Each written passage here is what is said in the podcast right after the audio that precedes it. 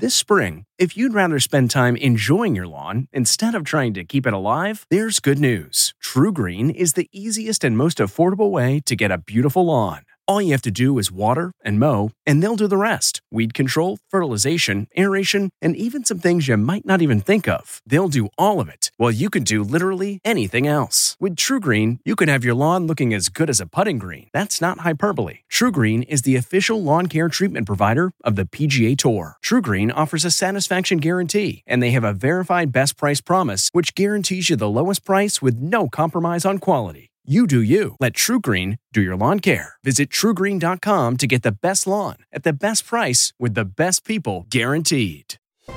I'm Robert Costa in Washington, and this week on Face the Nation, supporters of abortion rights push for more action from the Biden administration and Congress, and the midterm campaign ramps up. My body, my. Outside the White House, frustration over abortion rights intensifies amid growing confusion over where and how women can safely get abortions. President Biden's executive order seeking to expand and strengthen access can only go so far.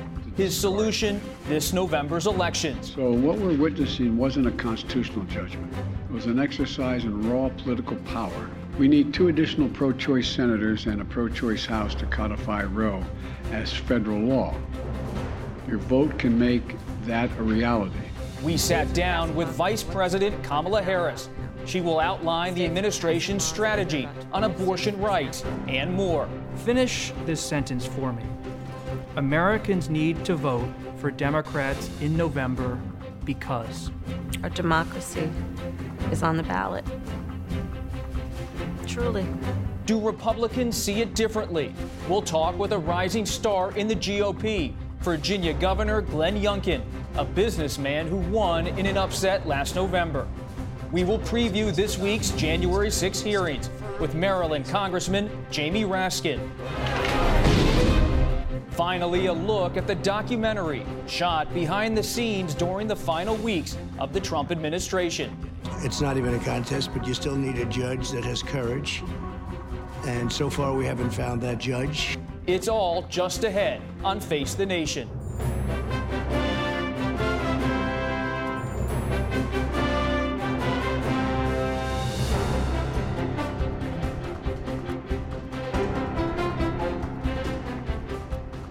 Good morning and welcome to Face the Nation. Margaret is out today. Last week, we witnessed a series of shocking events around the world. After refusing to resign for months, British Prime Minister Boris Johnson finally succumbed to political pressure and quit. In Japan, a country with some of the toughest gun laws in the world, former Prime Minister Shinzo Abe was shot and killed during a campaign event. Here at home, seven people were shot and killed and dozens injured while watching a 4th of July parade in Highland Park, a suburb of Chicago. So far this year in the U.S., there have been 327 mass shootings, 12 of them since that shooting a week ago. Vice President Kamala Harris visited Highland Park just after the shooting. We sat down with her in her ceremonial office on Friday, and that's where our conversation began. When you meet with first responders, when you meet with families of these victims, you cannot avoid the reality of what the impact of this gun violence is on a community, on families, on people who, who love their community, who love their family member, and um, assault weapons. So let's just go right to that assault weapons. Assault weapons were specifically and intentionally designed to kill a lot of human beings quickly. It is a weapon of war. If you've ever looked at, if I may be so blunt, an autopsy photograph to see what it does to the human body, and the fact that we can't get Congress to renew, it's not like we're pulling something out of our hat. We've done it before as a nation to renew the assault weapons ban, is outrageous. And you can support the Second Amendment. I support the Second Amendment. But we should agree we should not have weapons of war on the streets of America.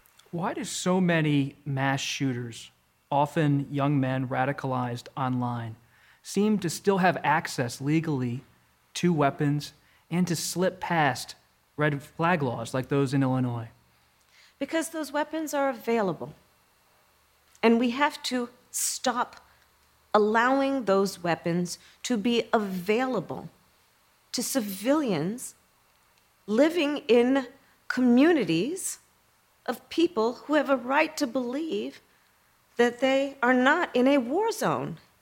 President Biden issued an executive order on abortion seeking Yeah. to expand and bolster access. Yeah. But so many Democrats in this country remain very angry about the recent Supreme Court decision. Yeah. Uh, California Governor Gav- Gavin Newsom Mm-hmm. said this in May. Where is the Democratic Party? Where's the party? Why aren't we calling this out? This is a concerted, coordinated effort. And yes, they're winning. Is he right? I think all of us share um, a deep sense of outrage that the United States Supreme Court took a constitutional right that was recognized, took it from the women of America. I mean, sit back and think about that for a moment. The highest court in our land just took a constitutional right that was recognized for women to make decisions about their own bodies. And so now we are looking at a situation where the government can tell a, a- a person in our country what they can and cannot do with their own body. You don't have to agree that you want to or would advocate that you or a loved one would have an abortion to agree that the government should not be making that decision for any individual woman. Did Democrats fail, past Democratic presidents, congressional leaders, to not codify Roe v. Wade over the past five decades? I do believe that we should have rightly believed, but we certainly believe that certain issues are just settled. Certain issues are just settled. Clearly, we're not. No, that's right. And that's why I do believe that we are living, sadly, in um, real unsettled times. There's another example of this point voting rights. The fundamental principle of our, of our democracy is everyone should have access, who are entitled to have access to vote. And now you see states across the country that are intentionally making it more difficult for people to vote. We thought that was settled. We thought that was settled, at least by law, in the 60s. We look now at the issue of choice. Um, we thought that was settled. What will this administration do to try to codify Roe, to try to, through Congress, put into law some of these priorities? What we will do through the executive branch to ensure that women have the ability to, to travel freely, unencumbered, that women will have access to the medication. But we also need Congress to act because that branch of government is where we actually codify, which means put into law, the rights that, again, we took for granted, but clearly have now been taken from the women of America. We've seen this in the past. If you think about it, the Voting Rights Act, Congress acted. Civil Rights Act, Congress acted because where there was any question, especially through the courts or any other system, about the sanctity of these rights, we decided as a nation we would put it into law. That's what we need to do with Roe and the principles behind Roe. Some senators have suggested that Justice Gorsuch, Justice Kavanaugh misled them mm-hmm. during the confirmation hearings on Roe v. Wade. Some Democrats have even called for those justices to be impeached. Do you believe they should be impeached? I start from um, the point of experience of having served in the Senate. I never believed them. I didn't believe them. That's why I voted against. Um, So, what now, though? We need to understand that states are passing laws because of what the Supreme Court has now allowed to happen. So, what does this mean? It means that we're looking at elections coming up in Right. 120 something days.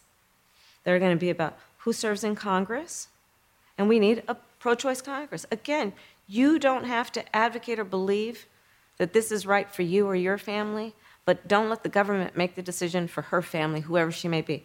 It means Right. state offices, governors, secretaries of state, attorneys general.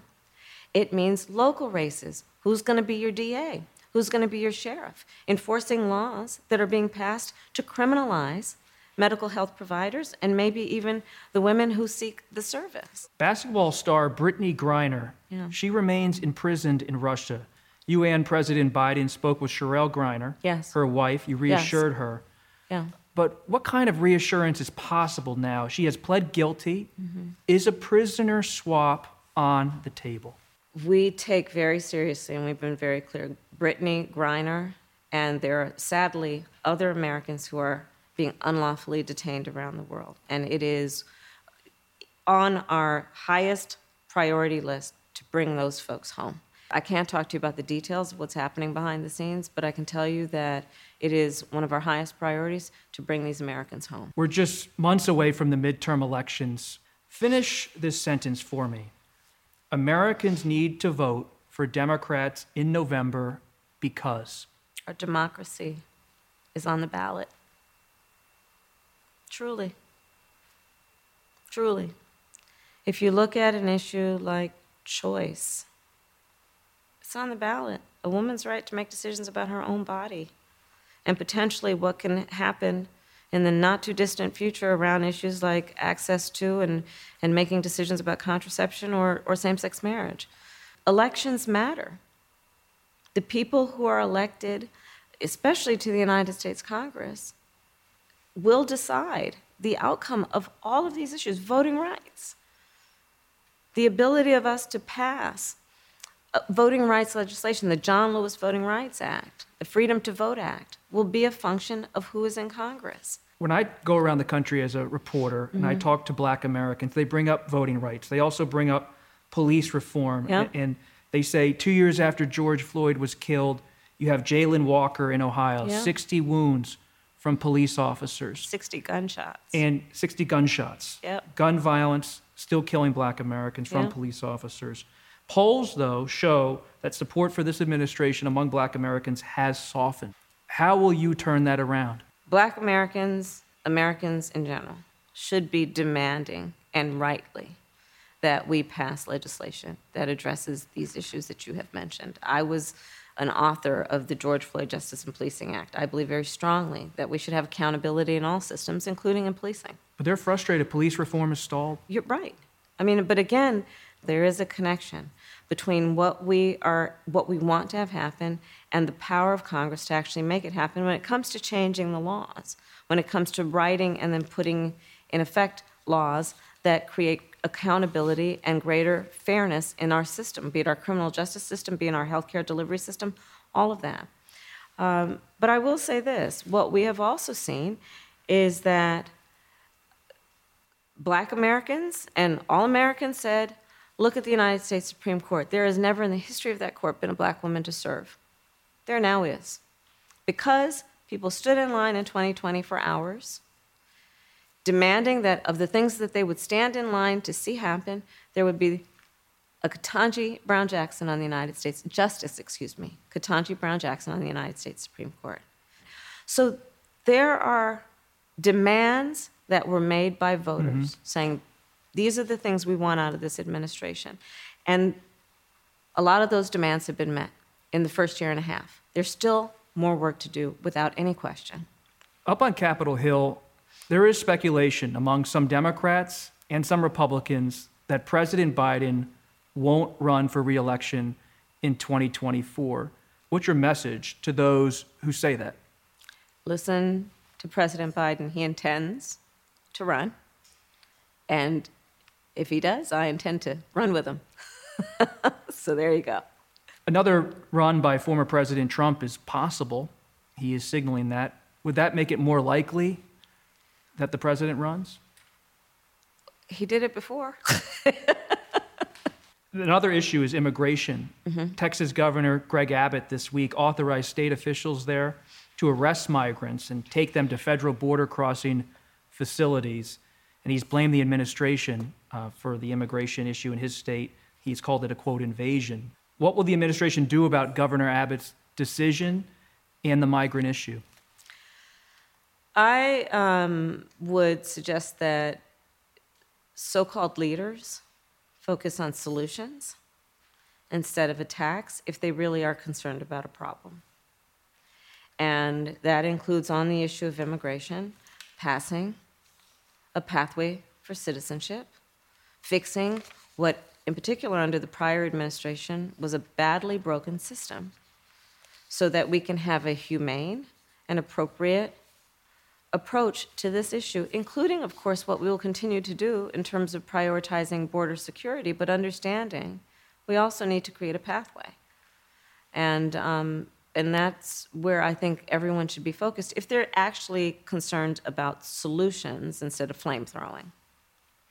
Vice President Harris, thank you very much for taking the time. You're welcome. Thank you. It's good to be with you, Bob. Good to be with you. Our full interview with Vice President Harris can be seen on our website and on our YouTube channel. Face the Nation will be back in one minute. Stay with us. The Angie's list you know and trust is now Angie, and we're so much more than just a list. We still connect you with top local pros and show you ratings and reviews, but now we also let you compare upfront prices on hundreds of projects and book a service instantly. We can even handle the rest of your project from start to finish. So remember, Angie's list is now Angie, and we're here to get your job done right. Get started at Angie.com. That's A N G I, or download the app today. When it comes to picking the perfect treats for your dog, Stewart makes the choice easy by keeping it real. Real ingredients, real nutrients, real benefits. Stewart dog treats are free from additives, corn, soy, wheat, and grains. Plus, they're freeze dried to lock in all the great nutrition and natural flavor your furry friend deserves. Stewart freeze dried dog treats. Big, tail wagging nutritional benefits. Available on Amazon.com today. We turn now to the Republican Party. Virginia Governor Glenn Youngkin is a newcomer to politics who won in an upset last November. We want to welcome Governor Youngkin to the broadcast. Good morning, Governor. Let's begin with the Supreme Court and abortion. You just heard from Vice President Harris. She said, You don't have to abandon your faith to believe that a woman should have the ability to decide whether she gets an abortion or not. Do you agree? Well, first of all, good morning, and thank you for having me. And the debate on abortion has been uh, raging for a long time. And I believe, as a pro life governor, that life begins at conception. And my job as a pro life governor in a state in Virginia where 18 months ago the debate uh, in our General Assembly was around whether abortion should be allowed all the way up through and including birth, funded by taxpayer money. And so, this in Virginia is a debate that we are going to run too. The Supreme Court's decision, I agree with, that this is a decision for states to make by elected officials, uh, by the citizens of Virginia. And that's why, right out of the box, uh, I called for a 15 week pain threshold bill to be uh, formed and crafted by a bipartisan group of legislators. And I think this is what it's all about. Is this is a moment um, for our country to have a discussion around this. And each state will decide something different. And I think that's the, that's the real value of the Supreme Court's decision. You've said you've proposed a 15 week ban. Will you ever pursue a full ban on abortion in Virginia? Well, the reality is that as a pro life governor in a state like Virginia, where I have a Senate that's controlled by Democrats and a House that's controlled by Republicans, we have to find a way to get things done. And I believe that's what we've been able to do is get things done at a time where you have to bring people together in order to make progress. As I said, I believe life begins at conception.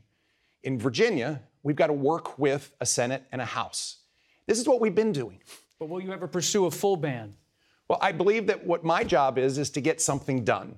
And I believe we can get a 15 week pain threshold bill done in Virginia for the first time. Think about it. This was a state, again, that just 18 months ago was talking about enabling abortion all the way up through and including birth. And now we're able to talk about a 15 week pain threshold bill where a baby feels pain. This is a remarkable moment for us, and it's an opportunity I'm not going to let go. You support exceptions for rape, incest, and the life of the mother. Some other Republican governors do not. Republicans. Are they wrong? Again, I think this is a moment where we have to reflect on our personal beliefs. And uh, as a as a pro life governor, I have uh, really reflected on my own faith and my beliefs, and I do believe that there should be exceptions that are made in the case of rape and incest. And when the life of the mother is truly at risk, um, again, this is a moment, though, where people have to come together. The one thing that's uh, very much agreed upon in Virginia today is that we want fewer abortions, not more. And I think this is a chance over the next five months for a bipartisan group of legislators to craft a path there and give me a bill that I can sign. On education, one of your first actions as governor was to propose the end of teaching of, quote, inherently divisive concepts. What's an example? Well, in Virginia schools, and we saw Loudoun County literally be ground zero, we saw students being taught that they should view everything through a lens of race and judge one another. And again, we're not talking about forgetting our history. In fact, one of the things we have to do is teach all of our history, the good and the bad. But we shouldn't, we shouldn't play we shouldn't play privilege bingo with children. We shouldn't teach children that they should judge one another and one group's privileged and another group is, is going to find it hard in life necessarily. And we shouldn't blame someone and have them form a view that they're inherently racist because of their race or their sex or their religion. We shouldn't judge one another. We can do this. And so, right out of the box, we worked in order to, to remove inherently divisive concepts from curriculum. We absolutely, we absolutely are pushing to teach all history, the good and the bad. And again, we can bring people together around this as, fo- as opposed to divide It's a them. challenge, though. You say Virginia's willing to teach all history. Suppose your Board of Education comes to you, Governor, and, and says to you, Governor, the Civil War, we recommend it's too divisive. We want to call it the war between the states. What would you do? Well, I don't think they're going to do that. Well, they uh, could. But I don't believe they will. And I think what we all recognize is that slavery was an absolute, it was an absolute um, black spot in our history. I mean, it is so, so abhorrent. And we have to teach it. And this is not a moment where we're running away from these topics. And this is why I'm so excited about our education agenda in Virginia. I mean, we stepped into our day one game plan with a comprehensive edu- education plan to have the highest education budget in the history of Virginia, to fund special ed programs, to fund into laboratory schools, to provide choice, to give teachers raises. And we got it all done, all of it. That's what's so exciting is that we brought people together around an education agenda which is common sense focused and again, I believe that there's certain groups that want to drive people apart, and my job is to pull them together around a vision for education that can deliver for our Security kids. is also an issue in your state. We've been talking about the Supreme Court. Some of those justices live in Virginia. Do. do you have confidence that justices who live in Virginia are adequately protected? Our judges in our judges in uh, Virginia are adequately protected. I wish we could do more. And this is why I've called on Attorney General Garland to enforce the federal law, which is so clear you can't parade and picket in front of a judge's home and try to influence them. And I've been, and I've been consistent in calling on him to please enforce the law. We have substantial state resources positioned right around from the justices' homes. I speak to them frequently to make sure that they feel adequately protected, and I'm encouraged by those conversations. This is not a moment where we can allow anything to happen to our justices. Broadly speaking, this is about democracy. On the court, the court is moving right now on several different fronts. It could move on same sex marriage in the coming years. Will you take any steps to codify same sex marriage in Virginia? I, I, I, believe that what the Supreme Court has done most recently is so consistent with what we know the Constitution stands for, which is returning the rights to states to make these decisions like Roe v. Wade, protecting, in fact, the right of lawmakers to make laws, not an executive branch to pass rules and regulations that overstep boundaries. This is yes what the no, Supreme though. Court has, has been so focused marriage on. Or not? In Virginia, we, ha- we actually do protect same sex marriage in Virginia. That's the law in Virginia. And therefore, as governor of Virginia, we protect same sex marriage. I think what's happening in right now is that there are so many there are so many elements that are trying to pull people apart, and we have a chance Governor. to pull them together.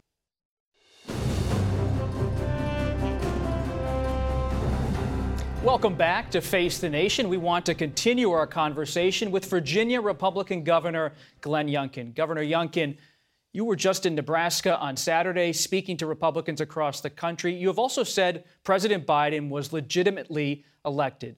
Former President Trump continues to falsely claim the 2020 election was stolen Should he stop saying that? Well, let me begin with my trip to Nebraska, which was really great fun.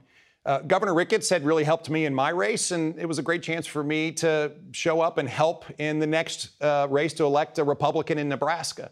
And one of the things that I'm really focused on uh, is helping Republican governors get elected. You know, I've got a big job in Virginia, and it takes the takes the vast majority of my time. But I do think there's spots that I can be helpful, and so I plan on doing that this year. Of course, the other thing we plan on doing this year is helping uh, congressional wins in Virginia, and I think there's a great opportunity there. But what about former President Trump? Well, I think this is a moment for the Republican Party to to recognize exactly what I, re- I recognized last year was this is not an or moment, but an and moment. I mean, we brought together Virginians last year, forever Trumpers, never Trumpers, independents, Democrats. We won the, we won the Latino vote, the Asian vote, the, the largest voter turnout for black Virginians that anybody can remember to vote for Republican. I mean, I think this is the future of the Republican Party, which is to recognize that we have to come together and these common sense kitchen table issues that are on the forefront of everybody's mind inflation, schools, safe communities, an economy that isn't stealing everybody's hardworking money through inflation, but gives them a job. So this is where the Republicans. 2020. This is the Republicans who that we can win. So former President Trump should stop talking about it. I think what I did last year was I focused on 2021. And we had 5,000 people come and volunteer in elections, and that gave everybody confidence in our election process. They showed up, they voted in record numbers for a governor's race, and we won. The January 6th committee continues its work this week. Some members of the committee believe the former president has criminal wrongdoing. There have been many revelations made by this committee. What do you believe you should do in the wake of all of this new evidence? Can you continue to support someone like President Trump? Well, let me begin with what happened on January 6th with the, uh, with the invasion of our capitol was, was awful, uh, and, and it's a blight on our democracy. I have to be honest, though. I, I talk to thousands of Virginians, and the topics they want to talk about is not January 6th. What they want to talk about is runaway inflation, gas prices. They want to talk about crime in their communities. They want to talk about education and the rights of parents to be engaged in their kids' schools. I just fundamentally believe that that the media's attention on this, while while I think it's important to the media, is really well, not what voters are focused not just, on. It's not just the media. Some Republican governors, like Governor Larry Hogan of Maryland have said President Trump shouldn't run again. Is that your view? President Trump's going to do what President Trump wants to do. And my job is to have the best Virginia we can have and to demonstrate that Republican, a Republican agenda on low taxes and great schools and safe communities, and by the way, a thriving economy that's working with companies like Boeing and Raytheon moving to Virginia. This is the Republican agenda of the future, and this is the one that I think we're delivering in Virginia, and I think this is the one that's going to really carry a red wave across the nation so that, this year. So that, that's your agenda, that's your focus. You also have political capital. You are a rising star in the Republican Party. Every reporter wants to know how politicians use that political capital. You have a political action committee that's busy right now. Will you support and spend money through your PAC to help candidates like Doug Mastriano, the election denier who's running for governor in Pennsylvania on the Republican side? Well, I believe what I can do with, with our supporters is first get congressional representatives elected in Virginia. First and foremost, I think the road to the majority in our House of Representatives comes through Virginia. And I'm going to spend I'm going to spend real time there making sure that we win these elections. And then I believe there are governor's elections around the country where I think I can make a difference. Is Mastriano's one of them? Well, I have a huge job in Virginia, and so I've got to be real careful in how much I spend time out of Virginia. We're still working on my agenda, but I think there are states like Virginia where people recognize that a Democrat governor has not done a good job, and a Republican governor, like the Republican governors all over America, can do a good job. And those are the ones that I'm going to go support. We haven't figured out where I'm going yet, but at the end of the day, I'm going to help some Republican governors get elected. When you look at a map, Nebraska right next to Iowa, the early voting state in the 2024 presidential election, are you open and your family to considering a run for president in 2024? First, I am hugely humbled by this discussion that's going on. Some donors on. have come to you. And, and, and, and, and the reality, of course, is I think it's based on the fact that I won in a state that was blue and we turned it red. I ran on a platform that we're delivering. And I often find it um, shocking that people are surprised that A person runs for office and then goes to work to deliver on what they promised they were going to do. And so I think my job is to be a great governor in Virginia. But are you open to considering, along with your family, the idea of a presidential run in 2024? That's not a decision that we have even begun to undertake. The reality, of course, is I've been in, I've been governor of Virginia for six months. We've got an extraordinary amount done $4 billion tax cuts, a record budget for education, $400 million into law enforcement to raise salaries and keep our communities safe. This is where I didn't I'm hear focused. you rule it out, but I hope if you make a, a decision, you come back here and break the news with CBS. Great. Governor Youngkin, thank you so much for being here, and we'll be right back. This podcast is supported by FedEx. FedEx offers fast delivery, more visibility, simple returns, and weekend home delivery to 98% of the U.S. population on Saturday and 50% on Sunday. With FedEx, you get picture proof of delivery, ensuring you always know where your package is. Returns are simple with packageless and paperless returns. Plus, FedEx Ground is also faster to more locations than UPS Ground. See the FedEx service guide for delivery information. So, what are you waiting for? See what FedEx can do for your business. Absolutely, positively FedEx. This episode is brought in part to you by Audible, your go to destination for thrilling audio entertainment. Whether you're looking for a hair raising experience to enjoy while you're on the move or eager to dive into sinister and shocking tales, Audible has an exclusive collection of thrillers from best selling authors that will keep you on the edge of your seat. Like James Patterson's first audio only thriller, The Coldest Case. Experience stories like never before, where every chilling detail is brought to life by captivating sound design. Plus, as an Audible member, choose one title a month to make yours forever. And now, new members can try Audible free for 30 days. Just visit audible.com slash WonderyPod or text WonderyPod to 500 500. That's audible.com slash WonderyPod or text WonderyPod to 500 500. Former President Trump's top White House lawyer, Pat Cipollone, talked with the January 6th committee for eight hours Friday.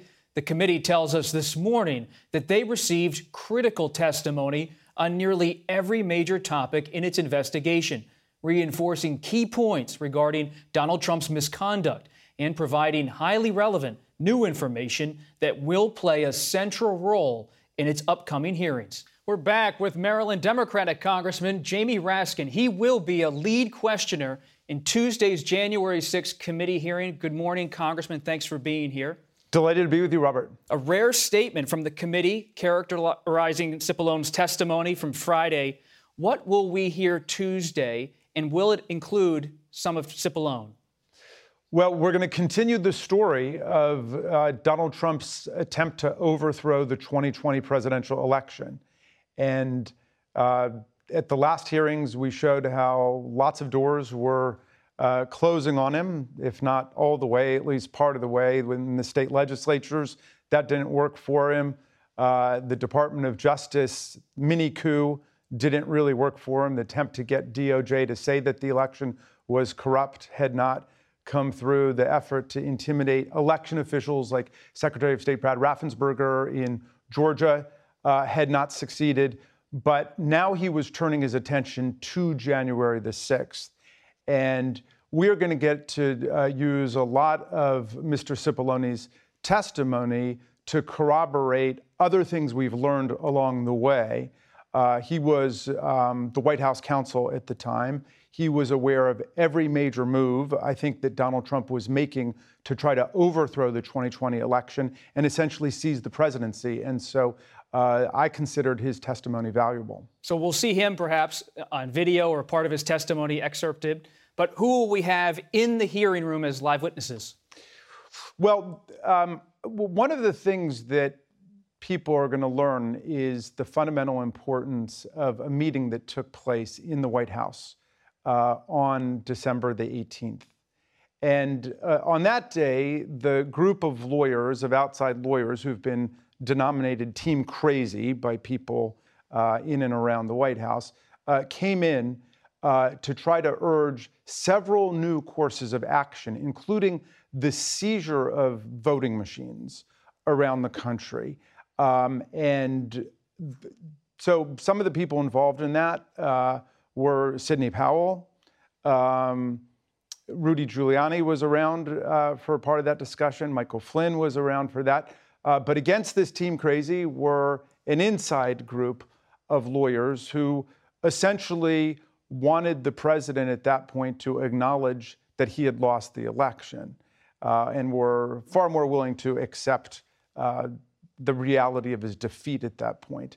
So, so there will be there will be other uh, witnesses coming. Um, witnesses who were at the December 18th, 2020 meeting. Uh, First-hand witnesses. No, no. There will be testimony about that.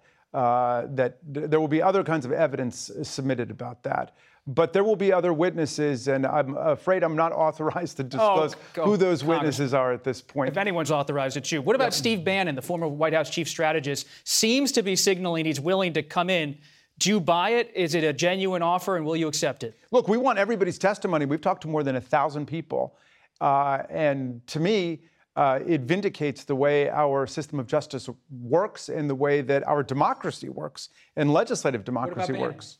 Well, uh, I understand from reports today he's had a change of heart, and uh, after watching presumably all of these uh, people come forward.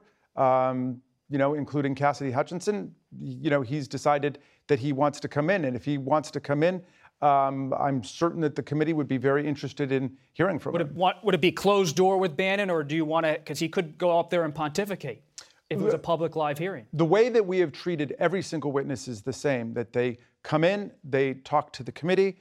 Uh, if they're going to take a deposition, they're sworn under oath. It's videotaped, it's recorded uh, and then we take it from there.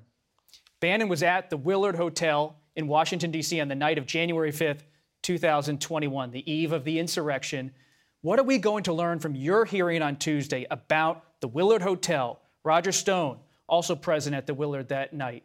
Steve Bannon, Rudy Giuliani. Is there a real connection between those so called war rooms, the violence outside, the Proud Boys and the Oath Keepers gathering, and what was happening inside the West Wing? Well, I think your question practically answers itself. Um, Donald Trump was, of course, the central figure who set everything into motion. He was the person, Rob, who identified January 6th as the date for the big protest.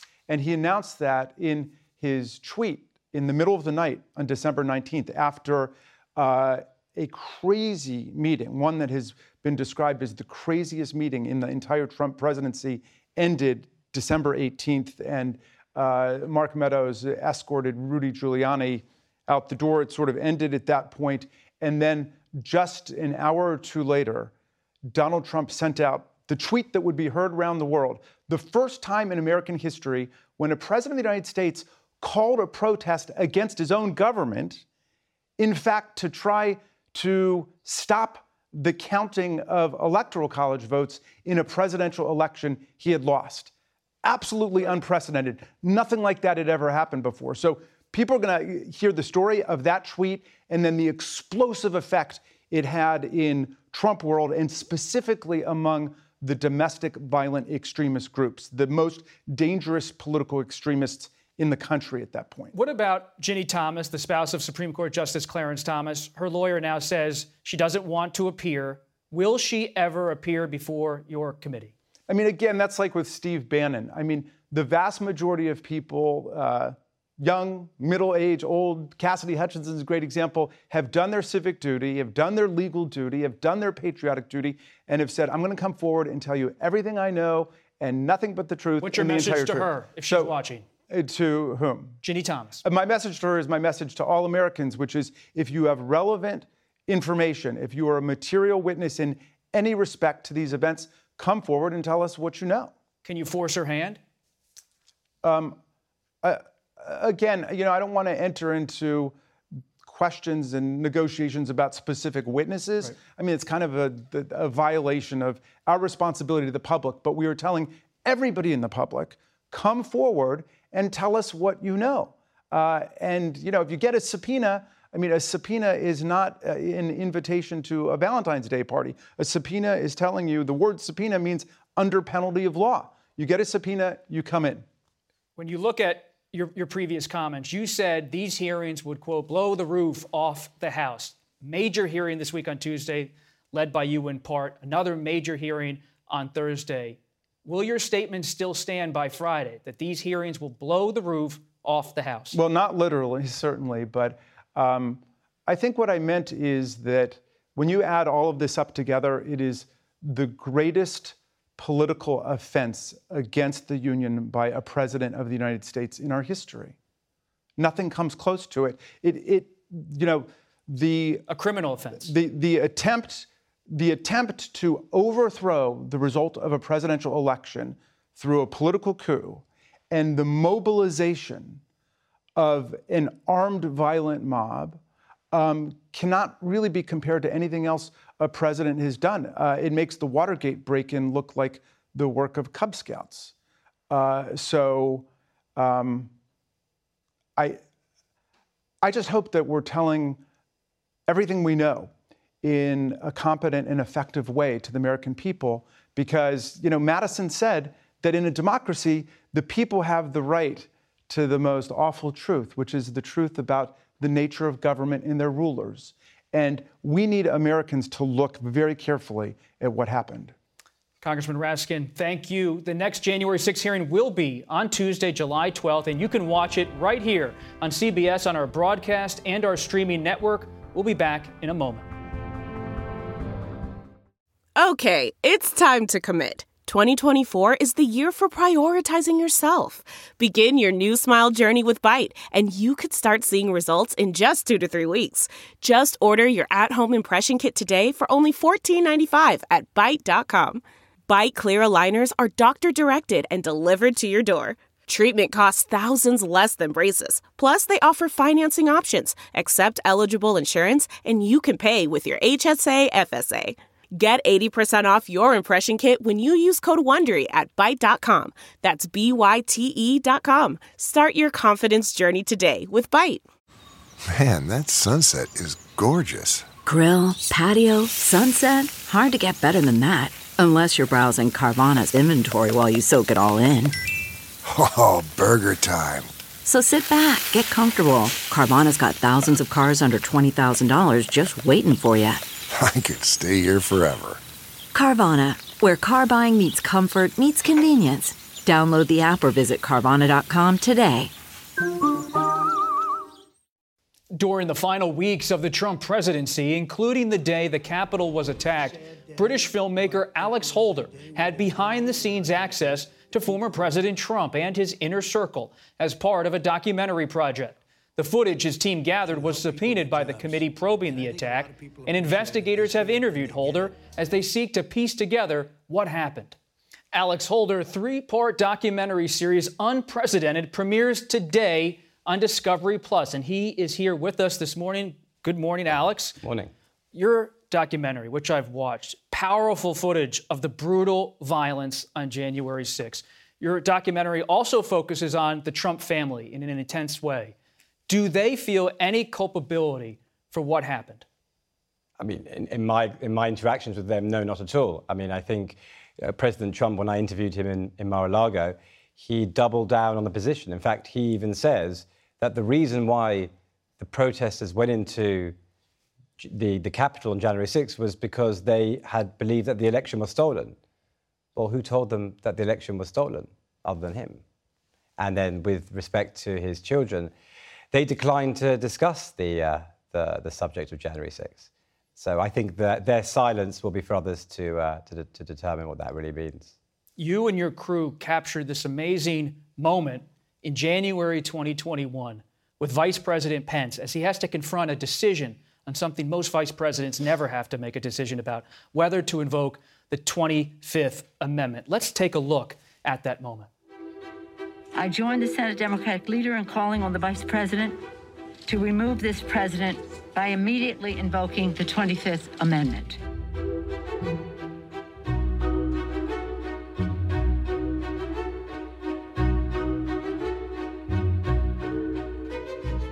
If the Vice President and Cabinet do not act, the Congress may be prepared to move forward with impeachment.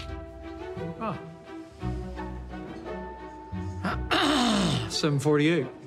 That's when I received it. But the House members got it a while back.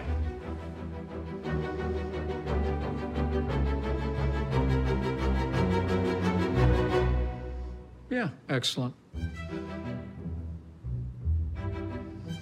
Um, tell Zach to print me off a hard copy for the trip home. Sure. Great. I'm always hopeful about America.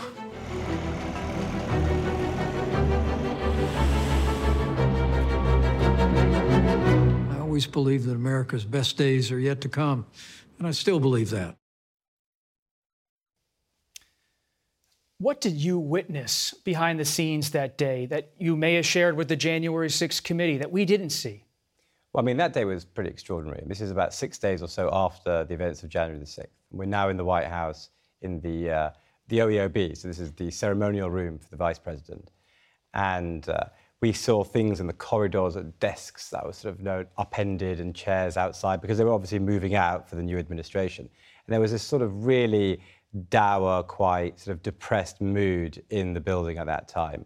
And some of the aides around the vice president as well were also you know, talking quietly, whispering. Things were, you know, just, it was a very uncomfortable situation. And then the vice president walks in, he sits down. And this is, I mean, on that day, he was probably the most famous man in the world because this was all about the 25th Amendment and whether or not he was actually going to invoke this, uh, this procedure. So it was an extraordinary day, and, and, and, he sits down in the chair, and his aide hands him over his phone, and myself and also our director of photography saw that it was from the speaker's office. And we captured this extraordinary moment and also the aftermath of it as well. So it was, we were walking in history all the way through this entire process of making this, this documentary. And I hope people you know, tune in and watch it and see these incredible moments unfold. You were walking through history. You were with the Trump family again and again, and you cast them as a family that's also a brand, and it's a brand that cannot accept defeat. Do you believe the former president will run again? Oh, I don't know whether or not he'll, uh, he'll run again. I mean, I, I, but you've been up close with him. I mean, I think you know, he tends to not do the same thing twice when he fails. And I think the reason for that, and this is what the series shows, is that it's all about the brand it's all about the word Trump. And the association of the word Trump to failure is something that he can't accept and his kids can't accept. So the idea that it may happen again, that he might fail again, is something that would be something that he could not accept. So maybe he might take the risk, maybe he won't take the risk, we'll see. I mean, he says we'll see. You so. spoke to former President Trump about democracy. What did that conversation reveal to you? Oh, I don't think he really understands what that really means. I mean, when I'm sitting in front of him, you know, in the White House, on you know, sort of four or five days after his own Attorney General has said there's no evidence to support his claims of election malfeasance, and he's given me all these different reasons as to why there actually is election issues and how we need to intervene and we need to sort of get brave and courageous judges. I mean, this isn't a man who really sort of fully understands what it means to be, uh, what democracy actually really means. You've probably spent more time with Donald Trump Jr., Eric Trump, and Ivanka Trump than almost anyone else outside of that family. Do you believe they are angling to continue the Trump brand politically and run for office, if not in 2024, at some point in the future? You know them. I mean, I wouldn't be surprised if, if, if, if, they do. I mean, Don Jr. certainly came across, at least in my interactions with him, and I think in the series people will see that he does have an interest in politics for sure. And he goes into sort of the background of where his political awakening comes from, which is pretty interesting. Um, I think Eric, maybe not as much, and Ivanka will see as well. But I think that, but ultimately, with these, with this family, and what the series shows is this sort of the, the dynamic, the sort of succession vibe the dynamic between the three children and the relationship they have with their father and vice versa. Alex Holder, thank you so much for coming by. We appreciate yeah, it. Pleasure. Thank, thank you. you. And we will be right back. That's it for us today. Thanks for watching. Don't forget, if you can't watch us live, be sure to set your DVRs and watch us later. And Margaret will be back next week. For Face the Nation, I'm Robert Costa. Today's guests were Vice President Kamala Harris, Virginia Republican Governor Glenn Youngkin, Maryland Democratic Congressman Jamie Raskin, and documentary filmmaker Alex Holder. The executive producer of Face the Nation is Mary Hager. This broadcast was directed by Shelley Schwartz. Face the Nation originates from CBS News in Washington. For more Face the Nation, we're online at facethenation.com. And you can follow Face the Nation and CBS Radio News on Twitter, Instagram, and Facebook. Face the Nation is also rebroadcast on our CBS News app at 12 p.m. on Sundays, and it's available on demand on Paramount Plus. If you like Face the Nation with Margaret Brennan, you can listen early and ad-free right now by joining Wondery Plus in the Wondery app or on Apple Podcasts. Prime members can listen ad-free on Amazon Music. Before you go, tell us about yourself by filling out a short survey at wondery.com/survey. How powerful is Cox Internet? Powerful enough to let your band members in Vegas, Phoenix, and Rhode Island jam like you're all in the same garage. Get gig speeds powered by fiber from Cox. It's internet built for tomorrow, today. Cox, always building better. Download speeds up to one gigabit per second. Cox internet is connected to the premises via coaxial connection. Speeds vary and are not guaranteed. Cox terms and other restrictions may apply. Survivor's back, and so is On Fire, the only official Survivor podcast. And we have a twist a new co host, the winner of Survivor 45, Dee Valladares. Hi! Listen to On Fire, the official Survivor podcast, wherever you get your podcast.